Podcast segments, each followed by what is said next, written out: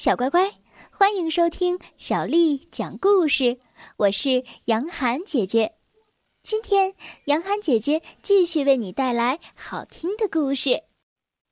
我爱小黑猫，第三集。清晨，大家都还在睡梦中，三个扛着木叉的黑影，偷偷摸摸的朝鸡舍走去。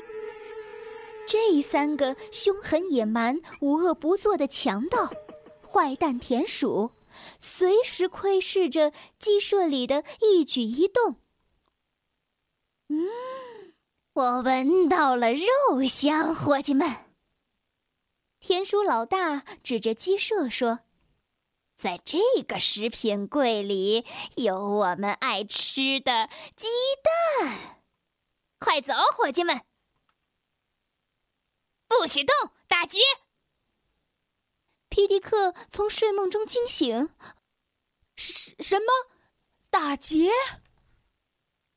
还没等他喊出声音来，田鼠细尾巴的木叉已经插住了他的喉咙。另一只木叉插住了卡梅利多和卡门的小脑袋。妈妈，爸爸。不许叫，小家伙！谁要再出声，我就宰了他。鸡妈妈们用发抖的翅膀护住自己的孩子们。呀呀呀！你们下的蛋还不错嘛！突然，鸡舍的门猛地被撞开了。落汤鸡，落汤鸡！卡门和卡梅利多大声的叫了起来，三个野蛮的家伙举起木叉，向小黑猫疯狂的扑了过去。喵！落汤鸡大喊一声，扑向了第一个敌人。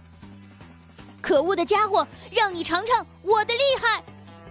第一个敌人倒下了，他夺过木叉，顺便戴上了帽子。转身插向另一个恶棍，他的动作干净利索。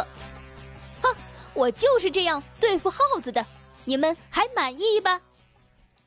狡猾的田鼠老大眼看不是这只黑猫的对手，便背起鸡蛋，扔下同伙儿逃跑了。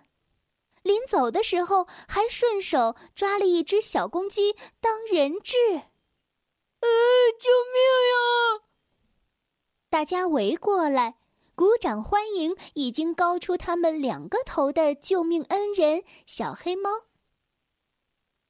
我们的英雄，卡门欣喜地喊道：“哎，救命呀！救命呀！快去救小胖墩儿吧，他被抓走了！”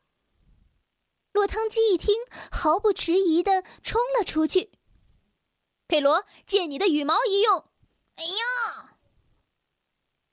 卡门、卡梅利多和贝里奥沿着雪地上落汤鸡留下的脚印追了出去，他们很担心小胖墩儿会被坏蛋田鼠吃掉。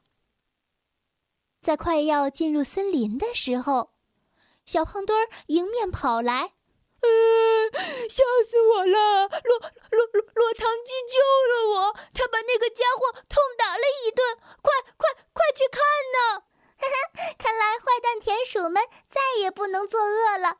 落汤鸡真是太棒了。这个家伙还说我很胖，可以做鸡肉三明治呢。想起刚才的险境，小胖墩儿就浑身发抖。嗯，我们的小黑猫在哪儿呢？卡门有些担心。啊，落汤鸡在那儿呢。啊哈，瞧我这身打扮怎么样？朋友们，我还有事儿呢，再见。落汤鸡，对不起，我不应该瞧不起你，我还叫你流浪汉。小胖墩儿后悔的在后面喊：“从今以后，我只叫你穿靴子的猫。”时间过得飞快。阳光明媚的夏天又到了，啊快看呀，哥哥，一辆马车过来了！啊，穿靴子的猫！卡门兴冲冲地扑向小黑猫。呵呵，你有这么漂亮的马车，就像我以前说的，你终于变成了一位大人物了。亲爱的朋友们，穿靴子的猫幸福地对大家说：“我要给你们一个惊喜，请允许我为你们介绍我的十三个孩子。”马车门刚一打开。就冲出了十三只穿着靴子的小黑猫，啊！现在有十四只穿靴子的猫了。小乖乖，今天的故事就讲到这儿了。如果你想听到更多的中文或者是英文的原版故事，欢迎添加小丽的微信公众账号“爱读童书妈妈小丽”。接下来又到了我们读诗的时间了。今天为你读的这首诗是胡令能写的《小儿垂钓》。蓬头稚子学垂纶，侧坐莓苔草映身。路人借问遥招手，怕得鱼惊不应人。蓬头稚子。学垂纶，侧坐莓苔草映身。路人借问遥招手，怕得鱼惊不应人。蓬头稚子学垂纶，侧坐莓苔草映身。路人借问遥招手，怕得鱼惊不应人。